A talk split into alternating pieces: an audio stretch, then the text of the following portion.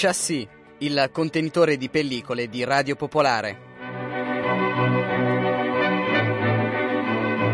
Una buona domenica a tutti, bentornati a Chassis con Barbara Sorrentini come ogni domenica parliamo di cinema cinema e trasmissioni che potete trovare in podcast anche sul sito di Radio Popolare, alla pagina Facebook Chassis e via Twitter Chassis Radio Pop. Naturalmente potete anche comunicare attraverso i social, cliccare mi piace sulla pagina di Chassis e insomma trovare anche tutte le informazioni che non riescono a entrare in questa, in questa trasmissione settimanale.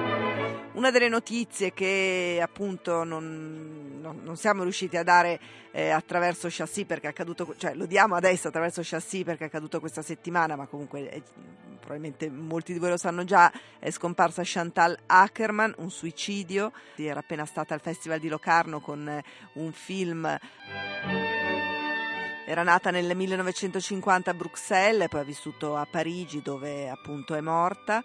Eh, buona parte del suo cinema è quello che viene chiamato il cinema sperimentale a cui si è avvicinata negli anni 70 tra i suoi film più famosi Jean Dillman, eh, uno di quelli che appunto in qualche modo le hanno dato più notorietà anche perché eh, qualcuno l'ha sempre un po' definita un'artista di nicchia, spesso attrice dei suoi film, appunto spesso sperimentali, però eh, nei festival e in tutto quel mondo che gira intorno al documentario e al, e al cinema di, di, di ricerca eh, era comunque una eh, molto molto conosciuta.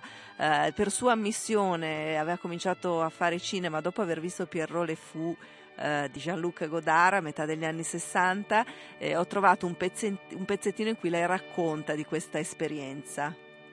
Quand j'ai vu Pierrot le Fou, j'avais 15 ans.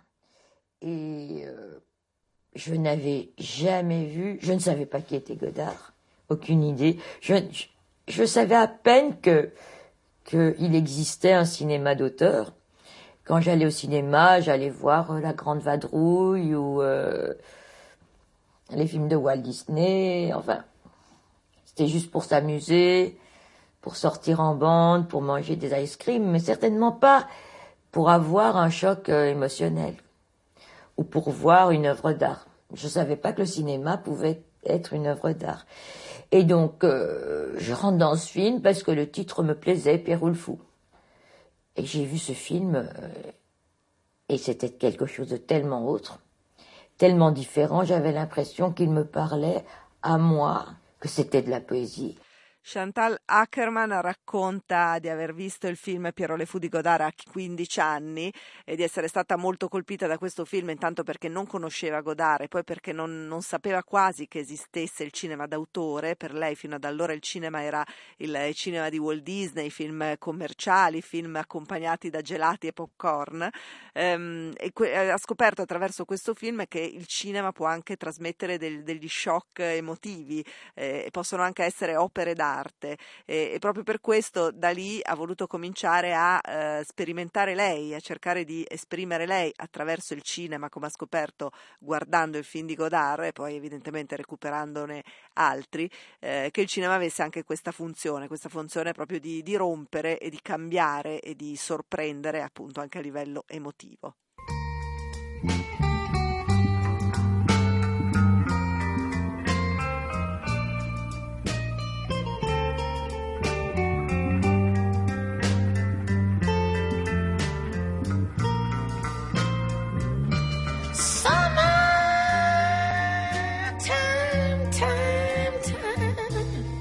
La voce di Janice Joplin per eh, consigliarvi di andare a vedere al cinema il film Janice, di questo documentario avevamo già parlato in una puntata di Vogliamo anche le rose, una ricostruzione appunto del, eh, del personaggio, della insomma, mitica cantante ehm, con, con, la voce appunto ruvida che, che sentite eh, e nel film è doppiata da Gianna Nannini, eh, sì ovviamente in originale, eh, sono molte testimonianze però sono anche un, dei, dei, delle raccolte del della, insomma, di, di, filmati de, del periodo in cui lei eh, era lei a parlare. Più pezzi di diario, documenti, fotografie, voci vicine, il fratello, la sorella. Comunque adesso al cinema, ehm, da vedere anche così appunto una ricostruzione live di Anton Corbin con Robert Pattinson e Dan DeHaan eh, e James Dean, la storia di James Dean e delle famose fotografie in bianco e nero eh, di Dennis Stock che era fotografo della Magnum e che lo ha seguito per eh, ancora anche lui, entrambi alle prime armi perché aveva intuito che, eh, che sarebbe insomma diventato un mito e, ehm, e quindi appunto al, nel, quando è uscito eh, Gioventù Bruciate poco prima di apprestarsi a girare la Valle dell'Eden ehm, Danny Stock gli è stato molto vicino per, eh, appunto, per realizzare questo servizio per Life e il film di Corbin è un po' la ricostruzione di, di quel momento storico praticamente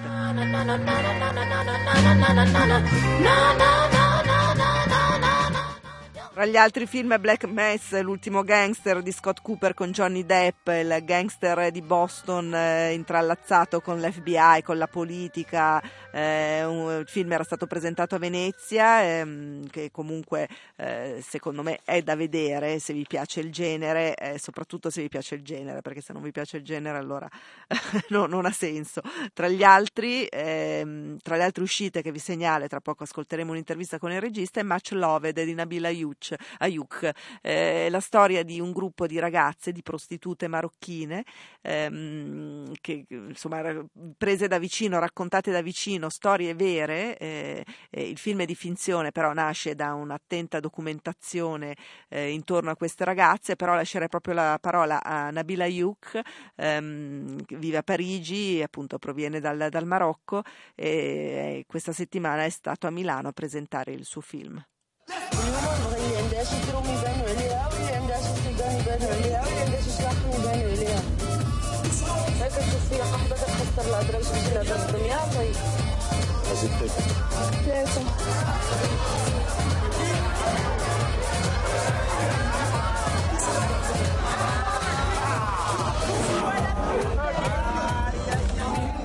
La prima curiosità su questo film è la storia, come è nata la sceneggiatura di questo lavoro. Ben, le scénario, en fait, n'est pas parti d'une idée, il est parti d'une envie. Une envie très forte de m'intéresser de plus près à des femmes qui jouent un rôle essentiel dans la société marocaine, euh, que ce soit dans le rapport aux hommes, que ce soit dans le rapport à la famille, et une envie assez profonde qu'on a commencé déjà à, se matérialiser dans mes premiers films, que ce soit Alizawa ou que ce soit Les Chevaux de Dieu, où il y avait toujours un personnage d'une mère, d'un des protagonistes principaux prostitués, euh, et qui envoyait entre guillemets son enfant dans la rue à cause de cette notion de honte très forte dans la société marocaine. Là, j'ai voulu m'y intéresser de plus près, donc j'ai commencé par euh, vouloir rencontrer de véritables prostituées euh, de tout le Maroc, c'est une période qui a été assez longue, qui a duré un an et demi. J'ai rencontré 200 ou 300 femmes et, elles m'ont raconté leur vérité, elles m'ont raconté leur histoire, elles m'ont raconté leur souffrance, leur solitude, leur joie aussi. Et c'est parce que j'ai été extrêmement touché par ce qu'elles m'ont dit que euh, le film s'est petit à petit construit euh, à travers cette, euh, cette enquête. Il film non è nato tanto da un'idea quanto da un desiderio, un desiderio eh, che avevo già da tempo di eh, indagare ulteriormente sul ruolo fondamentale che queste donne hanno all'interno della società eh, marocchina, sia nei confronti dei loro rapporti con gli uomini, sia nei confronti della famiglia. Nei miei film precedenti c'erano già delle figure di prostitute, e mi riferisco a Lisa Wa e a Cavalli di Dio, c'erano madri prostitute che inducevano in qualche modo i figli eh, coperti di vergogna a prendere delle strade che poi li portavano a certe, a certe derive. E in questo caso ho deciso a un certo punto di incontrare delle vere prostitute, cosa che ho fatto per un periodo di un anno e mezzo, ne ho incontrate due o trecento, perché avevo voglia di sentire la loro verità, di comprendere la loro vita, la loro solitudine, le loro gioie e i loro dolori. E questi racconti mi hanno toccato profondamente e hanno poi alimentato la sceneggiatura sceneggiatura. Nonostante le storie, le loro storie, dal film esce un ritratto di donne molto forti, molto consapevoli. Il film ha anche un tono allegro, ovviamente si intuisce che la storia che c'è dietro è comunque dolorosa e di sfruttamento. Ma c'est vrai. C'est vrai parce que, paradoxalement, justement parce que ces femmes euh, ont à subir autant d'humiliations, euh, elles ont aussi à résister. C'est des combattantes. C'est des Amazones des temps modernes, des guerrières. Et il y a plusieurs manières de résister, vous savez. L'union, la solidarité, l'amitié indéflectible qu'on voit dans le film entre elles, c'est une façon de résister, mais l'humour aussi qu'on voit également dans le film, c'est une façon de résister également. Sì, è vero, è può sembrare un paradosso, ma queste donne che sono costrette a subire un'umiliazione riescono a resistere, un'umiliazione, molte umiliazioni riescono a resistere assumendo veramente eh, uno, un comportamento da guerriere, da amazzoni, da, da combattenti. E eh, la resistenza si manifesta in vari modi eh, che sono l'unire le forze, l'essere solidari le une con le altre, l'amicizia e anche l'umorismo che aiuta a superare spesso della, la sofferenza. Sappiamo che ci sono stati dei problemi di, di, censura dopo la realizzazione del film, volevo chiederle se anche per, eh, durante le riprese, durante proprio la, la, realizzazione, se ci sono state delle difficoltà. Non, mm, on n'a eu aucun problème à tourner le film, j'ai eu les autorisations de tournage assez rapidement. Et euh, les problèmes ont commencé véritablement pendant la présentation au Festival de Cannes, quand euh, quatre extraits ont été piratés, balancés sur YouTube, et des millions, des millions de gens les ont vus, et il y a eu des commentaires euh, de haine et de extrêmement violents qui sont arrivés, qui ont entraîné la censure du film, sans que le film n'ait pu être euh, vu par la commission de censure. Et je pense que c'est ça véritablement aussi qui a enflammé les esprits et donné à ce film un caractère de scandale, un caractère provocateur, là où en fait finalement il y a un portrait de femme euh, belle, drôle, comme vous avez dit, et pleine d'humanité. Eh, no, non abbiamo avuto alcun problema durante le riprese e abbiamo anzi ottenuto molto rapidamente le autorizzazioni per, eh, appunto, per le riprese. I problemi sono iniziati dopo la presentazione del film a Cannes, eh, quando eh, sono stati piratati quattro spezzoni del film messi su YouTube e sono stati visti nel giro di brevissimo tempo da milioni e milioni di persone che hanno a quel punto commentato in modo assolutamente violento il film, senza appunto averlo visto se non da questi questi brevi spezzoni, eh, inducendo il Ministero della Comunicazione a censurarlo, a bandirlo nel Paese senza che il film venisse sottoposto alla commissione eh, di censura, che quindi non lo ha mai visto, quindi con un'azione assolutamente eh, illegale. E da questo, da questo movimento, da questa origine è derivato proprio lo scandalo che è stato gonfiato a dismisura e che ha fatto perdere l'aspetto più importante del film, che è quello di una grande umanità.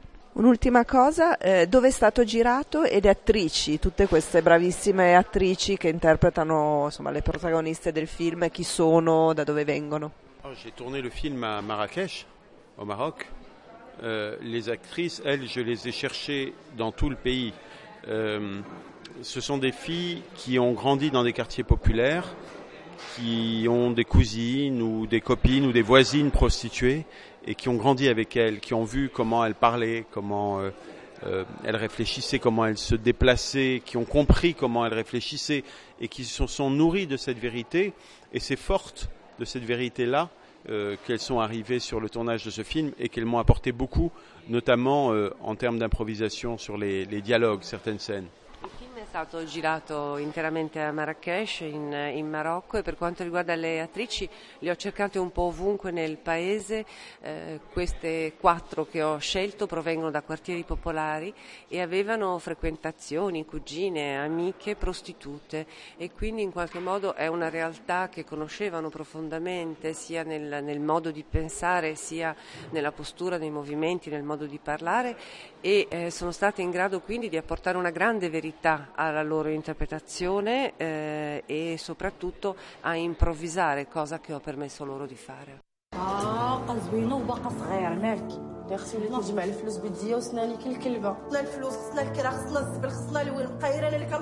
Nabila Yuk, il film è Much Loved lo trovate nelle sale, un film importante, ma anche appunto, come dicevamo, ha una sua allegria e forza notevoli.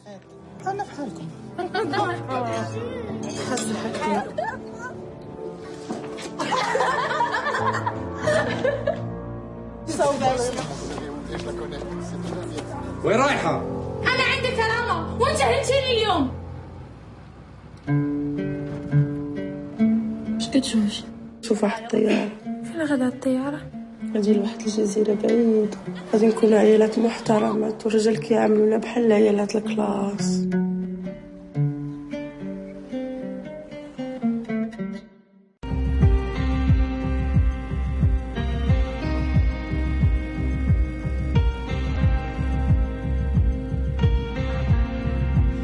Una settimana di uscite al cinema particolarmente interessanti.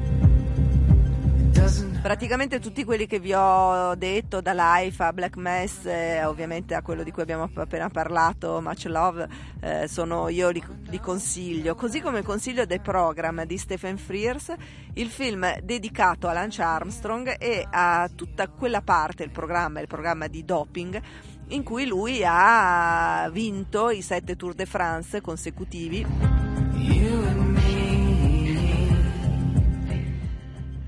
Poi è stato accusato di doping e poi in qualche modo insomma, lo, lo, ha raccontato lui. Il eh, film è tratto dal libro inchiesta di David Walsh.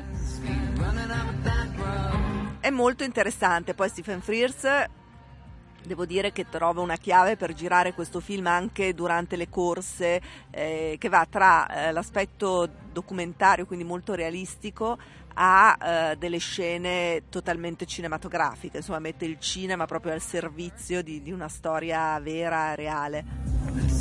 Questo film è già a rischio censura perché eh, l'avvocato del dottor Ferrari, quello che avrebbe costruito il programma di doping, ha già eh, diffidato la videa dalla distribuzione. Però il film è uscito giovedì. So much hate for the ones we love. Tell me we both matter, don't?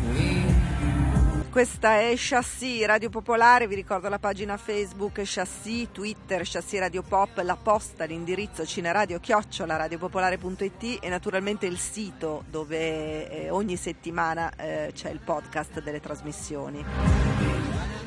Il Placebo, questa canzone fa parte de col- della colonna sonora di The Program, il film di Stephen Frears. E ora andiamo avanti con eh, un piccolo film, piccolo perché indipendente, piccolo perché costato poco, eh, piccolo perché girato tutto a Milano, ha avuto anche l'appoggio del comune eh, che ha dato la possibilità di utilizzare alcuni locali come l'Hangar Bicocca, la fabbrica del vapore gratuitamente, insomma sono, eh, quando succede è giusto dirlo. Eh, storia di, di, un'amicizia di due ragazze eh, che vivono appunto in, in, in questa città, eh, Milano, e, ehm, e, la loro voglia di, di fare arte, di costruire dell'arte. il titolo è Miriam il diario, la regista è Monica Castiglioni, il film eh, lo potete vedere al Cinema Beltrade e noi però ne abbiamo parlato con Monica Castiglioni. Monica Castiglioni, benvenuta a Radio Popolare. Eh, parliamo di Miriam, il diario, un film che eh, i nostri ascoltatori possono andare a vedere al cinema Beltrade, però un film che ha già avuto delle presentazioni tipo filmmaker lo scorso anno. In realtà è la storia di, di una ragazza, ma poi anche di due ragazze. Com'è nata questa storia? Ma diciamo che fondamentalmente eh, lo spunto è arrivato da un'amicizia vera se si vuole parlare di, di, di autobiografia, diciamo, e sono, da, sono, sono partito da questa amicizia tra due ragazze eh, giovani, insomma, non, più di 25, insomma, ancora all'università, 25 anni, in un periodo della loro vita eh, dove si deve decidere come, come diventare grandi eh, o decidere che cosa fare, insomma. E, niente, praticamente oltre all'amicizia c'è di mezzo anche una storia d'amore un po', un po articolata, un po' complicata in certi punti può com- compromettere un po' l'amicizia perché um, una delle due eh, amiche non è molto d'accordo sulla storia d'amore dell'altra, anche perché questa storia d'amore, come si può dire, um, frena un po' eh, la parte creativa delle due ragazze, insomma, che vorrebbero eh, fare le artiste. Sì, infatti Questa anche la l'arte, l'arte è abbastanza al centro di questo film, l'arte, l'amore e, insomma, e, e la voglia di, di creare qualcosa, di esprimere qualcosa attraverso Esatto. appunto l'arte. Esatto. Ehm, Sì. Questo film è girato a Milano. Sì, è girato interamente a Milano, appunto è una produzione indipendente dove tutte le persone che ci hanno lavorato, attori e troupe, hanno partecipato in quota, insomma, alla, sono tutti- siamo tutti produttori di questo film, insomma. Sono storie che toccano un po' tutti, credo voi, voi insomma, credo molti insomma, ragazzi di questa generazione da vicino. Eh, il lavoro tra la scrittura e poi la realizzazione e anche il lavoro con le attrici evidentemente, perché ehm, anche, anche nel loro caso sembra qualcosa di molto vicino a loro, oltre a te che dicevi che è un po' autobiografica. Allora, diciamo che la sceneggiatura un po' eh, per vari motivi è un po' cambiata e abbiamo anche deciso, dall'originale voglio dire, e abbiamo deciso anche in corso di ripresa dei, dei cambiamenti anche insieme alle due attrici che nel frattempo sono anche diventate amiche perché eh, questo film è stato girato in, una- in un anno e giravamo due, appunto essendo una produzione indipendente, dovevamo girare due tre giorni al mese, per cui c'è stata una frequentazione scandita mensilmente eh, per un anno, quindi anche le due attrici sono diventate eh, amiche nella realtà. Volevo chiederti che tipo di distribuzione avrà questo film? È un'opera prima, no? Intanto? Sì, è un'opera prima. E adesso stiamo facendo una distribuzione, tra virgolette, fai da te. Abbiamo cominciato con il Cinema Beltrade che ci ha ospitato e sono molto contenta di questa cosa. Saremo così per le altre città d'Italia, insomma, in cinema piccoli, in sale piccole, insomma, per, eh, per distribuirlo, per autodistribuirlo, perché non abbiamo una vera distribuzione. Bene, Monica Castiglioni, grazie. Eh, ricordiamo che il film eh, si può vedere adesso al Cinema Beltrade, Miriam il diario, fino a quando è possibile vederlo? Domenica e martedì. Grazie, ciao. Grazie a te. Ciao, ciao.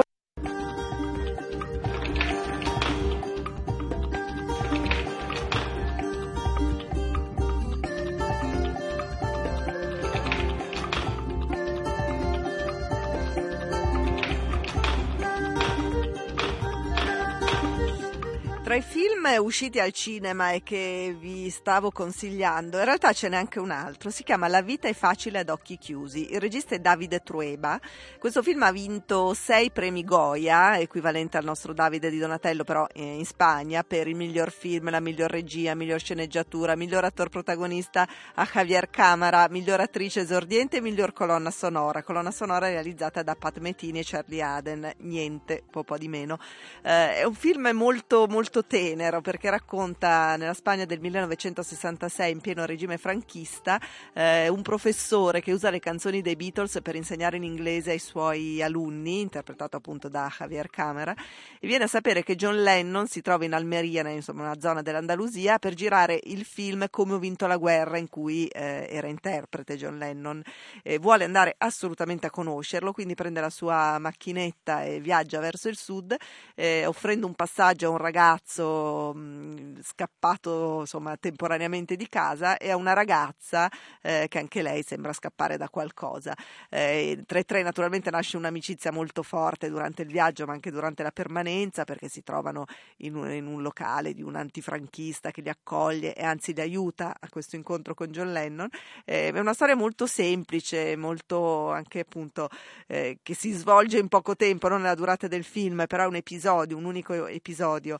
Eh, la cosa, la curiosità è che in Almeria, quella zona in cui appunto si, si, è stato girato il film eh, con John Lennon come ho vinto la guerra, eh, è nota anche come la, not- la, terra delle fragole e quindi probabilmente, anzi sicuramente non è un caso che Strawberry Fields Forever eh, abbia avuto questo titolo e fosse stata scritta proprio in, in, quella, in, quel, in quel momento. La vita è facile ad occhi chiusi anche naturalmente è un passo del, della canzone che a un certo punto irrompe nel film magicamente. Let me take you down, cause I'm going to Strawberry Fields. La Vita è facile ad occhi chiusi di David Trueba, beh non perdetevi neanche questo film, soprattutto se vi piacciono i Beatles e retroscena sulla loro storia. Retroscena poi un po' romanzata naturalmente. E ora con Chassis andiamo a Napoli.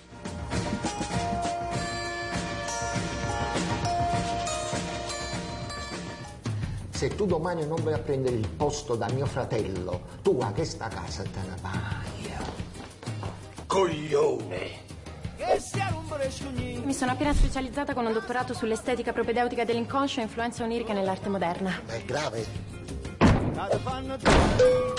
Signor. Sempre sia lodato. Sanando, se avete sentito, mi date un segno. Ma Ah, tu sei imbaccasta. Barnaba. L'avete uccisa? No, non sono stato io. Sergio Assisi, intanto benvenuto a Radio Popolare. Grazie.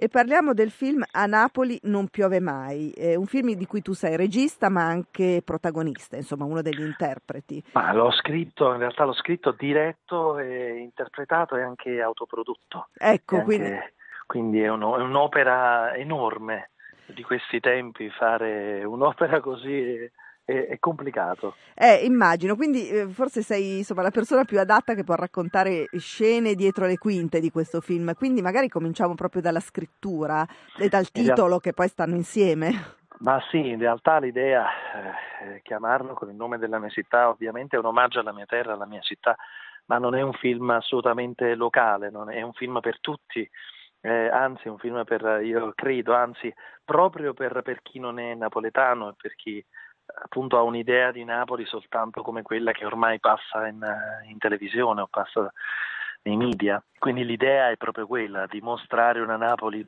colorata, una Napoli viva, una Napoli che ancora resiste eh, con la speranza e che le cose possano migliorare.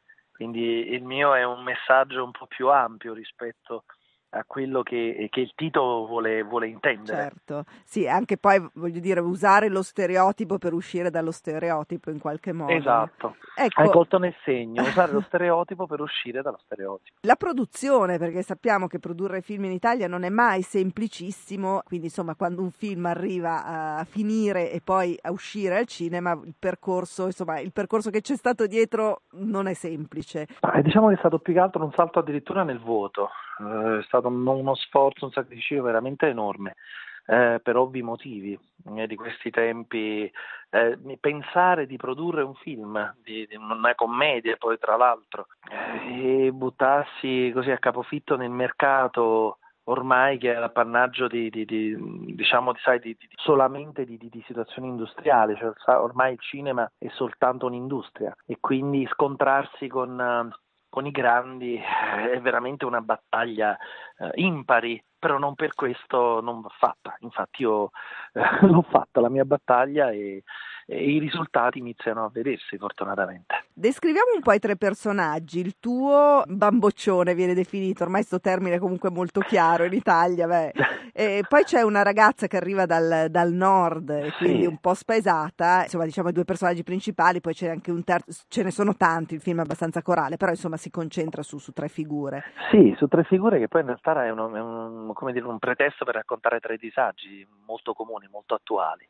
Il mio, quello interpretato insomma, Barnaba, che ha la, la sindrome diciamo così, di Peter Pan e del bamboccione, ma in realtà non è altro che un disagio molto attuale. Eh, indica la- la- il, il fatto che oggi, a 40 anni, non riuscire a raggiungere i propri obiettivi, no? i propri desideri, ti, ti cristallizza, ti, ti- ti- ti- ti blocca. E in quel caso nel- nella presentazione del film ecco, lui è rimasto cristallizzato ancora a casa con i, con i genitori. Ma è una cosa molto Sì, comune, eh, molto esatto, attuale. Eh, poi abbiamo un'altra sindrome che è quella della- di lei che viene dal nord eh, ha la sindrome di Stendhal ma si viene davanti ai quadri no? che si viene davanti ai quadri, alle opere d'arte eh, ma lei vuole fare l'artista, vuole fare la restauratrice quindi questo indica semplicemente gli ostacoli che la vita ti mette davanti quando tu vuoi raggiungere qual- qualsiasi cosa, in qualsiasi, quindi in qualsiasi lavoro, in qualsiasi ambito. Il terzo invece è Jacopo, che si- poi si chiama Jacopo degli Orti, no? Già Jacopo Ortis, perché? Mhm. Perché tenta sempre il suicidio, ma in realtà non riesce mai a- a- a- ad ammazzarsi, perché fondamentalmente, inconsciamente, è, è- è attaccato alla vita. Eh, e, mm, e l'incontro con con, con, gli altri due, quindi con l'amicizia, con l'amore, con, la, con, il semplice affetto, riesce a risolvere anche lui eh, i propri problemi, nel senso ognuno di loro trova una strada differente da quella che si erano imposti all'inizio. Quindi chi ha detto che quello che poi inseguiamo sia il meglio per noi? Tu prima di tutto sei un attore, nel senso che comunque nella tua carriera d'attore c'è tanto tra cinema e tv. Eh, dirigere altri attori, oltre a fare la regia di un film e tutto quello che hai fatto, insomma comunque tan- tante cose insieme, eh, insomma co- com'è stato proprio da un punto di vista di lavoro artistico? Eh, io non, appunto non mi reputo un, un, artista per carità, non mi reputo un, un attore, ma mi reputo un creativo eh, nella, dire, nell'accezione più ampia del termine. Mm, in Italia, parlo sempre spesso di questa cosa, d'Italia, il fatto che oggi eh, quando tu fai più cose, dai, non dai fastidio, però spiazzi, perché è un paese in cui appunto se tu fai più cose ti vedono con un occhio diverso, cioè nel senso, wow, questo che vuole fare l'attore, il regista, lo scrittore, vuole fare tante cose, vuole fare troppe cose. Beh, io non sono d'accordo assolutamente con questo, perché la creatività non ha dei limiti, non ha dei margini. Quindi mi sono buttato in questa cosa, era un, era un, desiderio che avevo sin da bambino di fare il regista, tant'è vero che già a 12-13 anni facevo delle scenette con le telecamere, facendo la regia, usando come attori i miei poveri cugini, che ero, ero, li costringevo a vestirsi da donna, li costringevo a truccarsi, quindi erano i miei attori del tempo. No?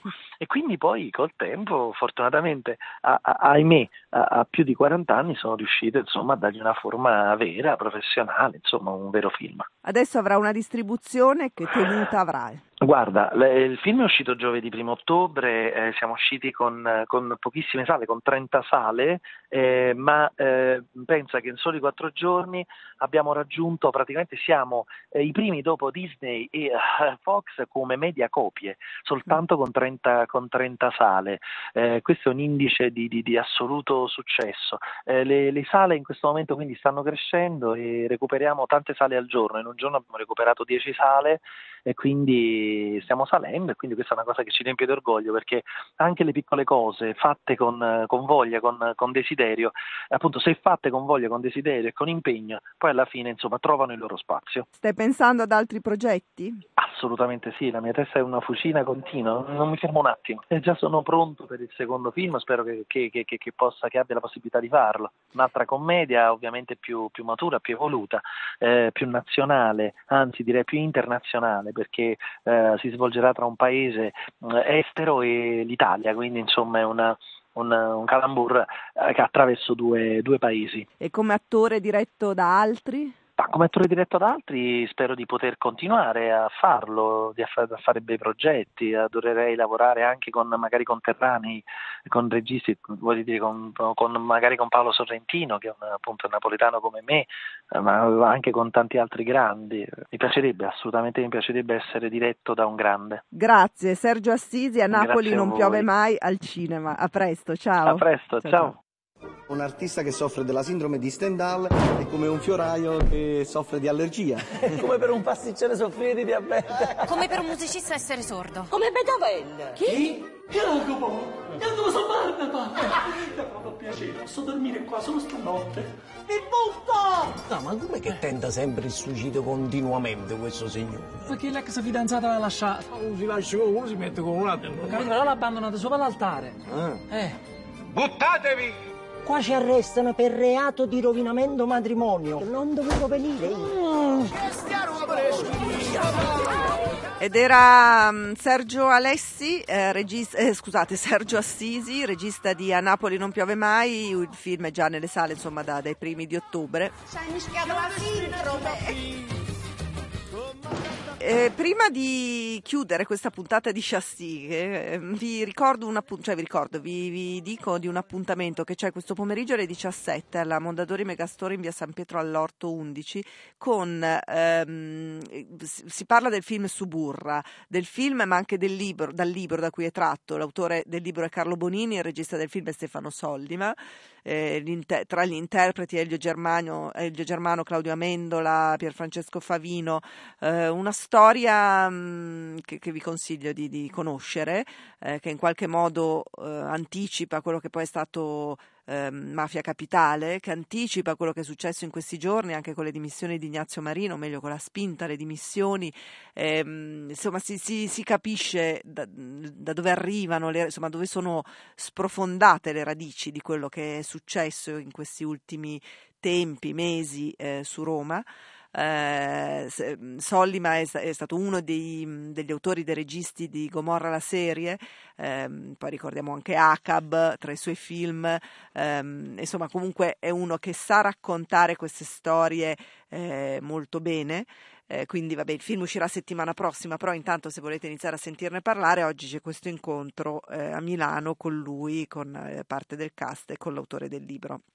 Domani, invece, domani alle 20, rimaniamo sempre in tema di, di mafia, in questo caso di Indrangheta, Anime Nere, il, il film di Francesco Munzi, vincitore di, pre, insomma, di parecchi premi David, ehm, insomma finché è uscito l'anno scorso, era stato presentato al Festival di Venezia, eh, Francesco Munzi sarà domani a presentare il film insieme a Nando Dalla Chiesa alla Statale di Milano, nell'Aula Magna di Via Festa del Perdono 7, eh, beh, probabilmente il film lo avete già visto, se non lo avete visto comunque vale la pena eh, andarlo a vedere anche presentato in questo contesto. Siamo quasi in chiusura, però abbiamo ancora spazio per un, un brano da Black Mess, di cui abbiamo parlato prima, ehm, Yela Wolf.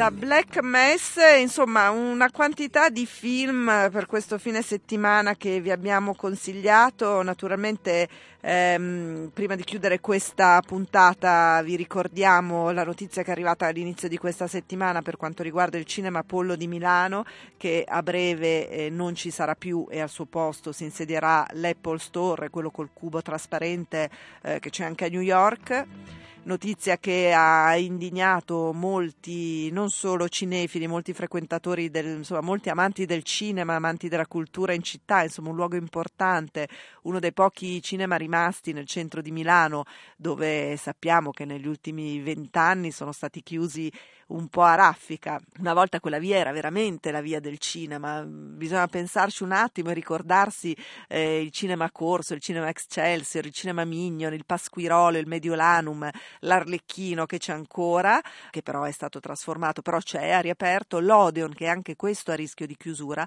insomma veramente una debacle, eh, speriamo che la storia non si fermi qui, comunque noi seguiremo naturalmente quello che succederà eh, sempre alle nostre sale cittadine. Eh, vi saluto con la canzone dei titoli di coda da Inside Out, o meglio da eh, Lava.